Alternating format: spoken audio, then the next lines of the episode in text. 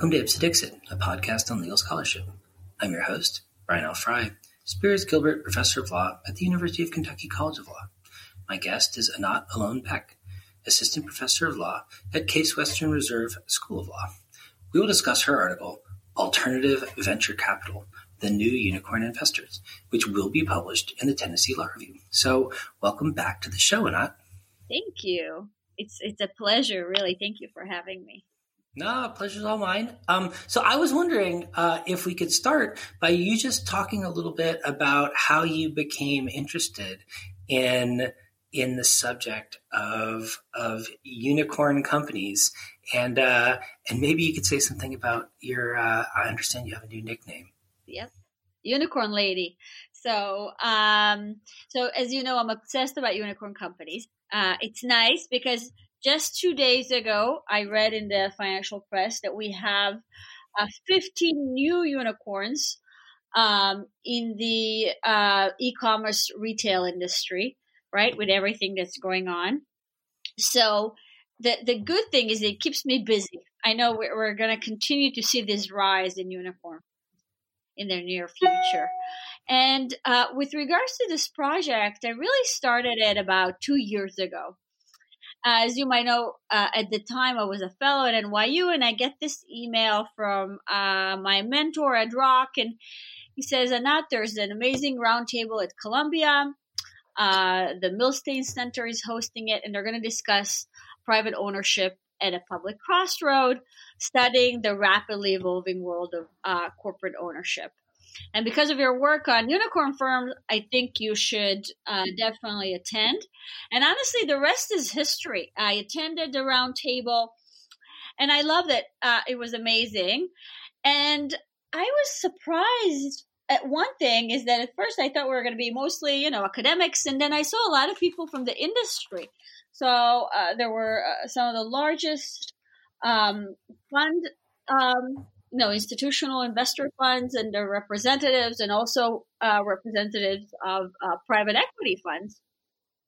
And um, you know when when you see also industry there's this saying in hebrew you know kabdeu and chashdeu. Respect them but suspect them right? And and one that they were trying to um, convey is that it's really unfair that uh, retail investors are not able to participate in private markets. And, and just let me tell you just a little bit about what's going on, okay? How equity ownership is changing in the United States. So, really, the number of IPOs in the last two decades have fallen very short of the number of public uh, market exits there's a 33% decline in the number of public companies. Let me just illustrate. In 1995, we had about 9,000 public companies. Today, we have less than 6,000. And what's happening is that that's on the one hand. On the other hand, we have the uh, the growth of these emerging, fast-growing businesses that I call unicorns, and they're able to attract large amounts of investment capital. And traditionally, they were able to do that from angel investors, uh, uh, private family offices, venture capital firms. But today, and that's what I, I am researching, that's what I'm um, doing in the paper, I'm showing that there's new players uh, in the market. Okay. And um, so, really, what's happening is that we have this rise of what I call alternative venture capital, right? We have these new types of investors that are uh, playing in these markets, in these private markets, and they are, you know, non-traditional, deep-pocketed. For example, we have SoftBank, mutual funds, hedge funds, corporate venture capitalists, private equity, and, and sovereign wealth funds.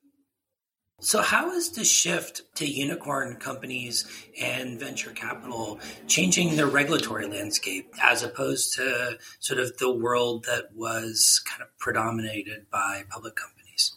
That's a great that's a great question. So, what what I've been noticing is that we have on the one hand this rise, right, in this new deep pocketed I call them AVC, right? Alternative venture capital investors. And what they're doing is they are re-engineering. They are the competitive landscape of unicorn funding. And what do I mean by that? So in the past, right, with, with startup firms, let's let's for a second, although a unicorn is a large firm, right, it's worth over a billion dollars, but many still regard it as a startup, right?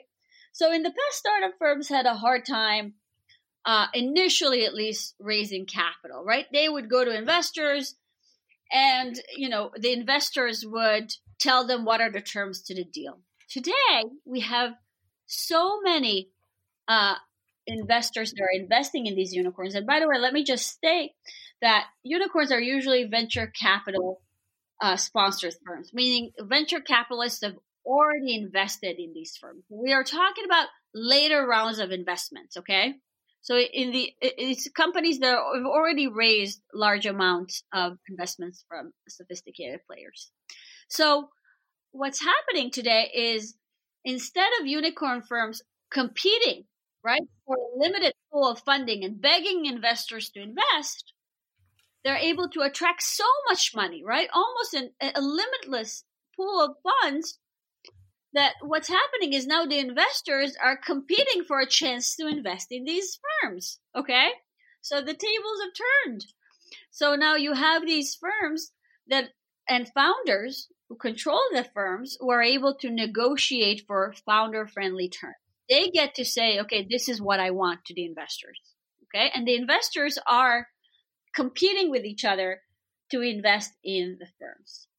Well, so in your paper, you're focused primarily on sort of how retail investors fit into this mix.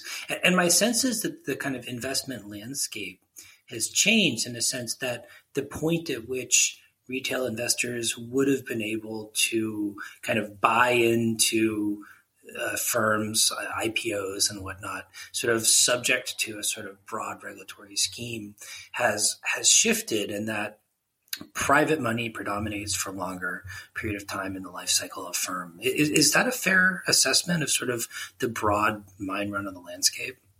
So, so really, the, the question that I am um, dealing with is that you know our securities laws, right, have been changing. Some will say there's been uh, de- deregulation, and what what's happening. And I have to say, I'm going to describe two things: what happened uh, with the current administration, and also there are some changes that have some say even started in the 80s. Others say with the uh, previous administration with the Jobs Act, and that is that what we're doing is we, do, we are deregulating our securities laws, allowing private companies to stay private longer and uh, raise more capital uh, from uh, from these uh, players. And uh, with regards to this current administration, there, there, are some critics that are argue that currently the SEC, under the direction of Chairman uh, Clayton, that they're continuing to ease these rules on capital raising, which allow these firms to stay, um, you know, private longer. And and this trend is not new, as I said, right? But basically, um, what it does is that these changes, I think, can hurt uh, retail investors, not accredited investors, and their ability to make informed investment decisions. Because one of the questions that we discussed um, in that roundtable and that I'm addressing really in the paper is that should regulators encourage retail investors to invest in these private markets? These private markets were previously limited only to sophisticated, wealthy players such as accredited individuals and institutions. And now there's this push. That's what I told you that players were telling us. Oh, it's unfair that retail investors can't invest in the new Uber. Okay. It's unfair that if you don't make a certain amount of money, that you should be left out and not be able to participate in what's going on. So um, so the argument is that again, it's unfair to only allow institutional investors and high net worth individuals to access private markets and benefit from them. And I have to say that there's very powerful advocacy groups and academics that are calling for this change. And and uh, a few uh, weeks actually after that roundtable, that white paper was out, you know, pushing for these changes. And they're calling um, Uh, for changes. As I said, they even managed and they convinced our regulators to act. Okay. And now, again, supposedly their primary purpose is to democratize and equalitize the access to our private markets. But to me, the one thing I know, right, as a law professor, as somebody who worked in New York, Tel Aviv, worked with companies in Silicon Valley, knows Washington very well, is this we have this rule of thumb, right? With regards to proposed rules or laws or even model bills, right? That they always have these deceptive titles and descriptions in order to disguise the, the true intent, right? So they can have great promises, these rules, to protect the public, but in reality, they will only serve to advance the corporate bottom line, right? And and that's what I was afraid that is going on here. Because yeah, it's true maybe, okay, maybe retail investors want a piece of the action, right, of private markets. They want to be able to invest. But what about thinking of who else is behind it and pushing and lobbying for these things? Is it possible that we have large investment firms, for example, private equity funds, that are also interested in getting access to the individual investor market, right? And I, I just want to say one more thing, and that is private investment funds have been interested in tapping the individual investor markets for quite some time now. And they've hired lobbyists to advocate for them in Washington, okay? So to me, it was important to also show that piece uh, of the puzzle of, of what's going on. Well, so, so my understanding is that the kind of perceived unfairness comes from the fact that there's sort of a lot of money to be made, and retail investors don't currently have access to it. And it sounds like companies want access to retail investors. I guess the question I can't help asking is why don't they just do an IPO and go public then if they want access to retail investors? And how would or how does retail investors investing in kind of private companies differ from what would happen when those same investors are investing in a public company?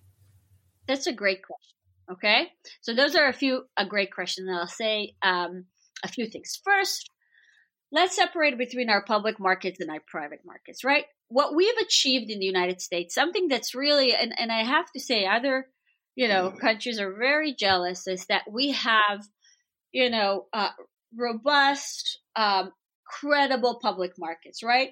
If you trade on a public market, you know that you can find disclosure of information on that stock. Some analyst's gonna uh, tell you what's going on, whether you read it or not, or how you decide to invest. The point is, there's information, right? As an investor, you have information, you can make an informed decision.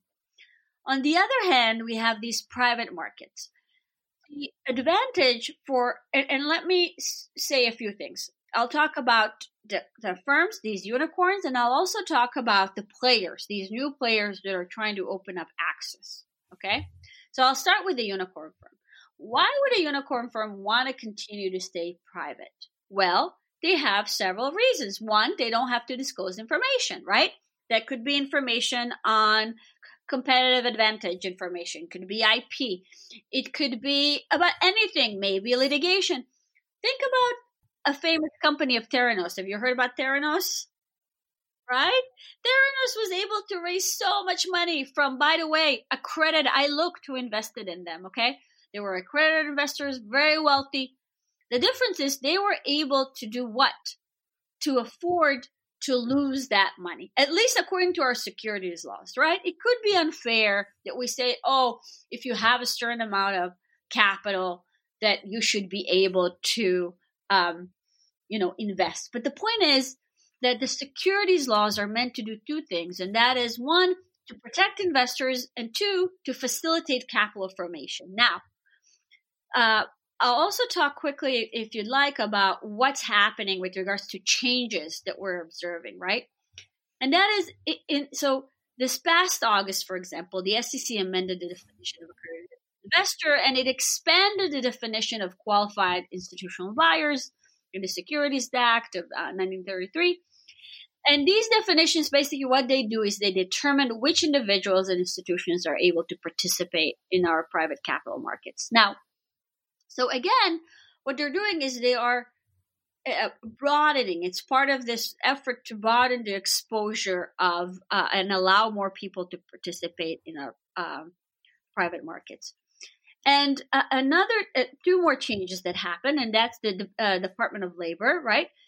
Uh, they made uh, one of the proposals. Remember, I told you that there was this white paper that very powerful uh, industry groups and academics are pushing, right, to allow retail investors to have access to these firms, despite all this risk, right? And, and we know about the Theranos story, and and that is um, what happened is the Department of Labor announced, you know, in an information letter that uh, the provisions on uh, fiduciary responsibility in the Employee Retirement Income Security Act, um, 1974, it's called ERISA, to allow fiduciaries of 401k plans to include um, diverse, diversified investment options with uh, private equity exposure if certain requirements are met. And let me simplify that. Let me um, unpack that. What it really means is that 401k plan and individual retirement account fiduciaries uh, now will have this opportunity to offer investment in private equity funds. Whether they're going to p- choose to do that or not, that's uh, up to them. But what it means is that in the past, plan fiduciaries didn't include such options because with exposure to private equity, because they were afraid about potential lawsuits, liability, you know, exposure to liability because of a breach of fiduciary duty under ERISA. So today, what's happening is now we've opened it up. We're, we're allowing them to have this exposure to uh, private equity, and um, and you know, it, it's it's it's troubling and i'm not the only one okay? I'm not the only one writing about this. Let me give you a, like a great quote from a critic right? Well that uh, saying that this development would not benefit retail investors but might rather worsen wealth inequality by sucking a huge pile of money out of the pockets of workers that are saving for retirement. So again you really have to i think with any kind of um, you know proposals for changes what we should really look at is who's advocating for those proposals what's behind it what's going to be the bottom line for these retail investors? Because the likelihood that a retail investor will be able to, let's say, invest in a successful company like the next Uber very slim. Uh, on the other hand, there's a ton of fraud in private markets. What we want, and I think we want our securities laws to do, is to protect those investors, right? We want to protect them from fraud. And Theranos is a great example of what happened. And look at how much money she was able to raise. I mean, that's you know, that should be um, you know um, a story that should at least convince some people that it, that it might be too risky or too complex or hard for investors to evaluate private companies. Well, so maybe you could talk a little bit more specifically about how venture capitalists are differently situated from retail investors and the people representing them in relation to these kinds of private market investments. So, so that's great. Uh, so again, so one of the proposals was, let's do this. If we don't want to, or if we don't want to allow uh, these you know non-sophisticated investors to invest directly in uh, private markets. And by the way I, let me just say one more thing. I have one more caveat and that is already in our uh, securities laws before they were changed recently by the way unicorns can raise some capital right under 506 from non-accredited investors if they wanted to. It's under limitations but they were able to do that by the way, historically, they chose not to because they don't want to deal with that headache of all the disclosure of the information and all the compliance that they have to go through here. Okay. So what's really happening is that I think, and that's the other uh, aspect of this is that we have these private equity funds that want to get access to the retail investor market.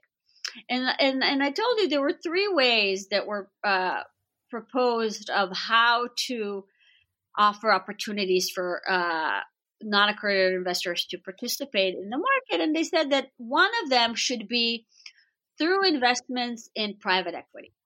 What do I mean by that? That the private equity funds will be doing the monitoring for um, the non-accredited investors, right? So, uh, and basically, um, what we would do is we would rely on them to do that. Well, there are problems with that as well, right? Why are there problems with that? Well, let's look at their um, the way they've been acting in the past, and even the SEC, the SEC itself, even issued a risk alert letter.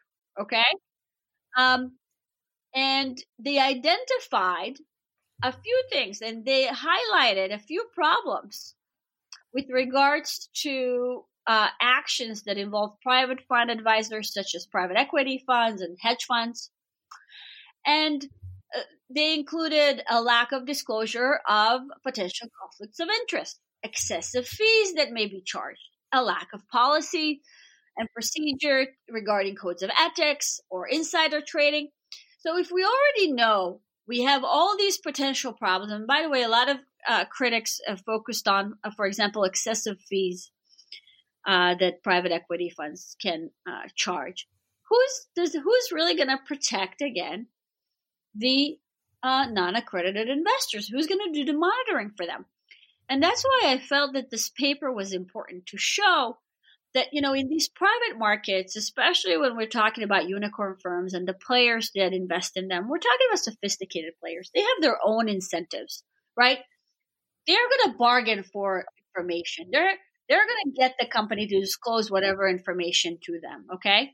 But who's going to do that for the retail investors, right? I think it's very unlikely the retail investors are going to be able to bargain for information or get information to make an informed decision. So, um, that's what I think is very also important about this paper. Well, so I totally understand why we would be concerned about retail investors sort of directly investing in private uh, private companies and in private markets uh, because it's pretty clear that their ability to play in that game effectively is pretty limited. But a lot of people do their investments through as you say, like, you know, through 401k plans, through mutual funds, whatever. I mean, some of those are really big and pretty powerful. Are there reasons to think that the people running those mutual funds and so on might be still differently situated than venture capitalists in relation to their ability to invest effectively and sort of properly weigh the risks of these kinds of private investments? So that's another great great question. So as I said in the paper, I go over the different investors that are currently investing for example, one of them is mutual funds, right? And there's been several papers uh, of um, criticizing this current trend, okay, of mutual funds investing in uh, these private markets. And why? I'll, I'll give you a few reasons. But first, just to say legally, they're allowed to do that, okay? They're allowed to invest up to 15% of their portfolios in these types of investments. They have traditionally in the past invested in uh, uh, private equity is different, okay, but but uh, in private vehicles, and uh, when I spoke to several, and I did spoke to several of the largest um, advisors of these uh, mutual funds, because I was very curious. I told them, well, you know, mutual funds are a different beast, right? You care about redemption. You care about aggressive redemption because you need to be able to uh, offer that to your investors. How are you monitoring your investments in unicorn firms, right? And they say, well, yes, we do care about investments. And what we do is um, we ask for aggressive redemption on the one hand, and um, we do our monitoring by co investing with others, such as uh, hedge funds, for example.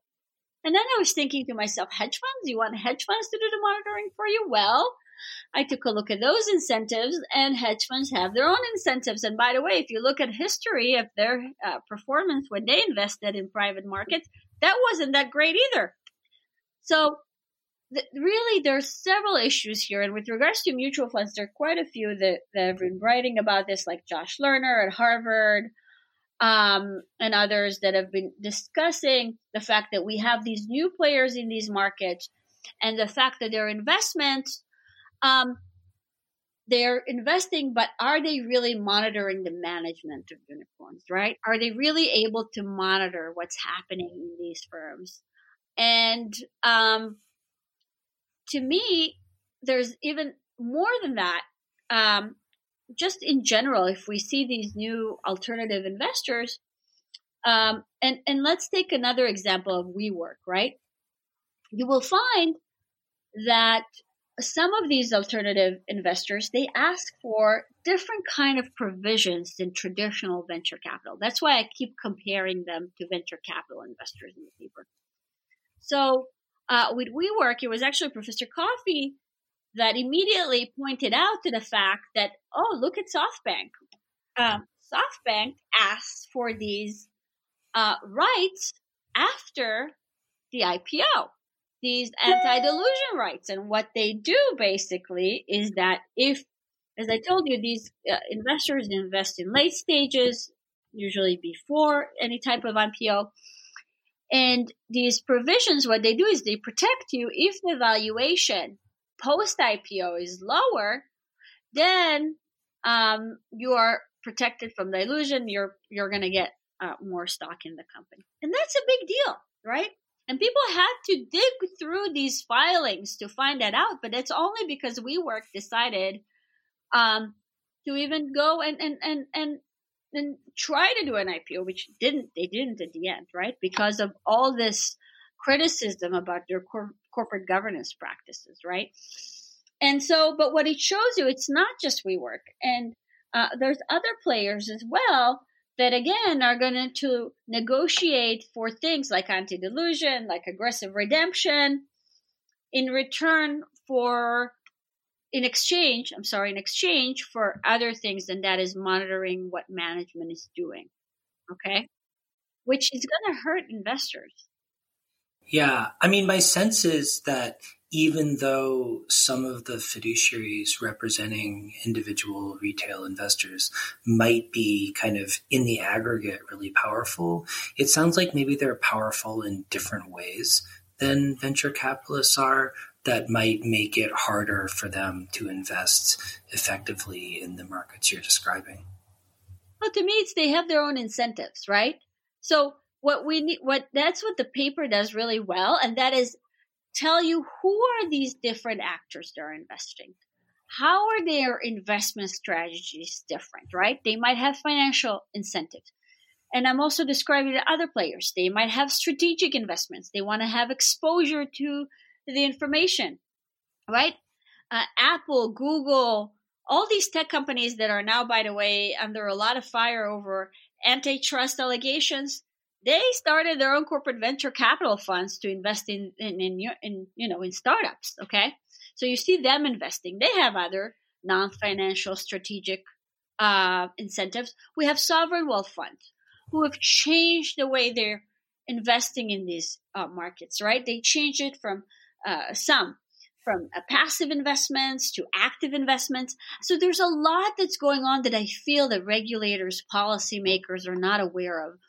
And uh, and before they make policy decisions that are going to affect investor protection and capital formation, I think it's important to take a look at some of these developments, and and and that's what the article does really well. It, it outlines some of these new developments that I don't believe are discussed in the literature yet. So it's kind of novel in that respect.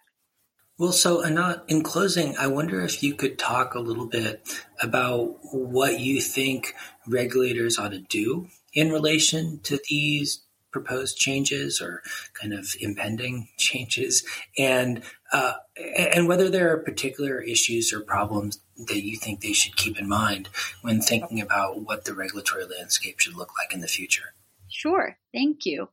so uh, what I'm going to do is I'm going to focus on investor protection and access to private markets. And I think that our securities laws, again, are designed to protect investors. Okay. And this is why we have these rules and restrictions um, that regulate investments in private markets. And um, what I would want um, our policymakers or regulators to do is I want them to really consider uh, these risks that I'm outlining in in my paper, right? And what I want them to do is I want them to think very hard before they design a policy that allows non-accredited investors to invest in private firms. I want them to consider the risks that are associated with these investments. And I want them to think about the cost benefit analysis of such changes to our current system. And again, the, the private markets are plugged with high risk, with information asymmetry, with agency costs. Okay. So I really think that if we're going to change our securities laws, it's going to be problematic for the following reasons. Okay. And I'm going to ask them to think about the following questions. Okay. First, with regards to private equity, it's common knowledge that private equity funds hold assets that are very hard to value. Okay. Now, with unicorns and also with, you know, private assets, valuations can be disputed, right? We have a great studies by Gordon Live, by Lerner and others that are, um, that show that valuations can be disputed and sometimes unicorns, for example, are overvalued. Okay. So I think it's important to make sure that private equity fund managers will not have an incentive to distort such reported valuations, especially if they need to use reports in order to make decisions on commitments for subsequent funds. Okay? So some of the hard questions that I think uh, are, you know, policymakers should consider are, for example, what if underperforming private equity fund managers decide to inflate their reported returns during times when fundraising takes place? Could non accredited investors see through these manipulations? And and and there's a few more, right? Uh, issues. Um, now, with regards to the liquidity concerns, I also wanted to say something about that. Now, uh, unicorn insurance are not liquid, okay? They're not liquid, which means that many unicorns put restrictions on secondary trading, okay? So, uh, also, if you allow people to invest in these, you have to take into account that you need more robust secondary markets. Okay, so you need improvement in that as well. Now, um, you know, there are also suggestions, for example, to use public closed-end funds that that they will invest in private equity funds. Um, and I think there's more that we need to have more research on this option, okay? Because on the one hand, retail investors can perhaps benefit from having sophisticated players that can do the monitoring for them and that can negotiate the contractual terms with the private equity funds. However, however, there are still many unanswered questions that I raise in the paper that I think need to be answered. The big one is fee structures. Okay? I want to make sure that if we allow something like this, that there's a disclosure of fees and there's information about uninvested capital. Okay? I also think that there's a need for more research on the asymmetric information of these funds and for best practices in order to answer these questions. For example, should the SEC mandate a waiver of management fees on uninvested capital by closed-end funds? Should the SEC put restrictions or limits on underlying private equity fund management? Again, I didn't discuss all these things in the paper. It was one paper. It was already so long and there's so much to do, right? But I, I really feel that there is a risk that's associated with investing in unicorn firms. And more than that, I also think that, you know, what we're seeing again is a decline in our public markets. And by allowing you, you know, these firms to stay private longer and allowing more parties to have exposure to these firms, aren't we just exacerbating the problem? Right? What I think our regulators and, and policymakers, what they should do is instead focus on what can make companies go public. Don't give them more incentives to stay private. Okay? We want them to disclose information. We want to have robust public markets. We want of course I want people to be able to invest in them, but I want them to be protected and I want them to have a disclosure of information. Okay. So again, we have all these things, all these tensions, and I'm not sure that we need this, by the way, for uh, capital formation. Okay. Why do they need more capital? I'm already showing you in this paper with regard, again, this is with regards to unicorns. They're able to raise so much capital the investors are competing over who's going to invest, and that causes corporate governance issues and problems in these firms, right? Like we saw in WeWork, like we saw in other companies. So, so where's the need to raise more capital now? Small startups that have not been able to raise capital, I don't see how anybody's going to invest in them. They're not known. Why would anybody want to invest in those? Okay, so I don't think you're even solving the problem for the small players or even the medium players. What you're doing is, is you're, again, you're enabling the large players, the unicorns, to stay private longer. And as I just showed you, I told you, even a few days ago, we have 15 new unicorns, and, and that's going to continue. Well, Anat, thanks so much for coming on the show and talking about this uh, incredibly timely issue in corporate finance. Thank you. Thank you so much.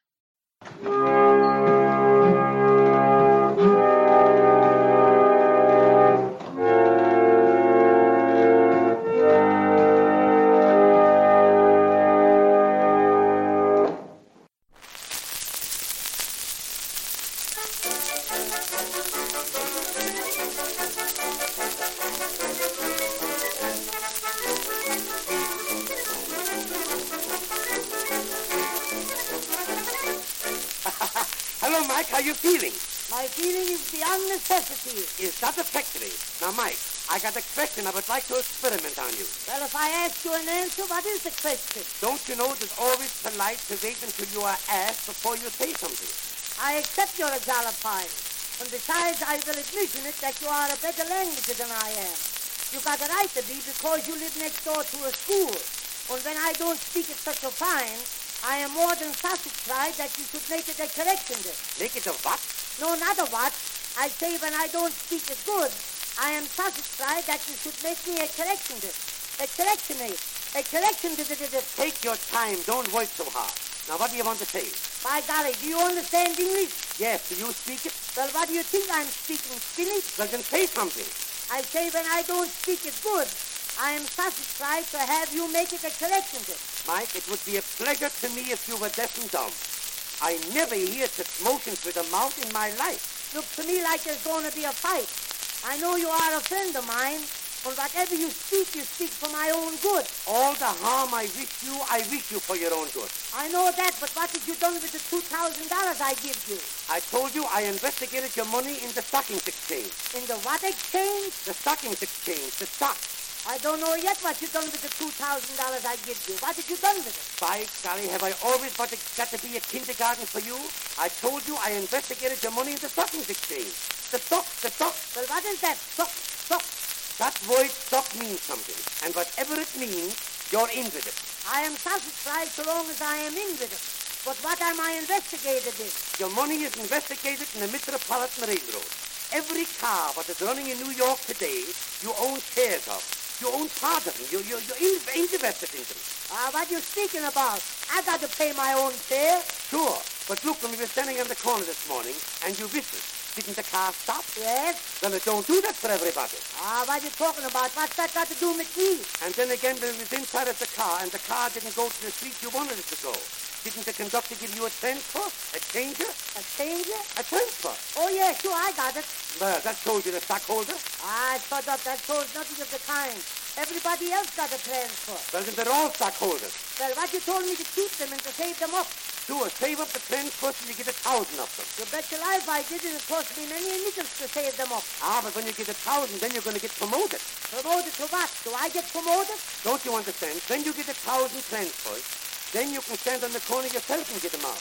I don't like that. That's no good for me. Nothing is any good for you. Look at the honor you lose. But I don't want that honor.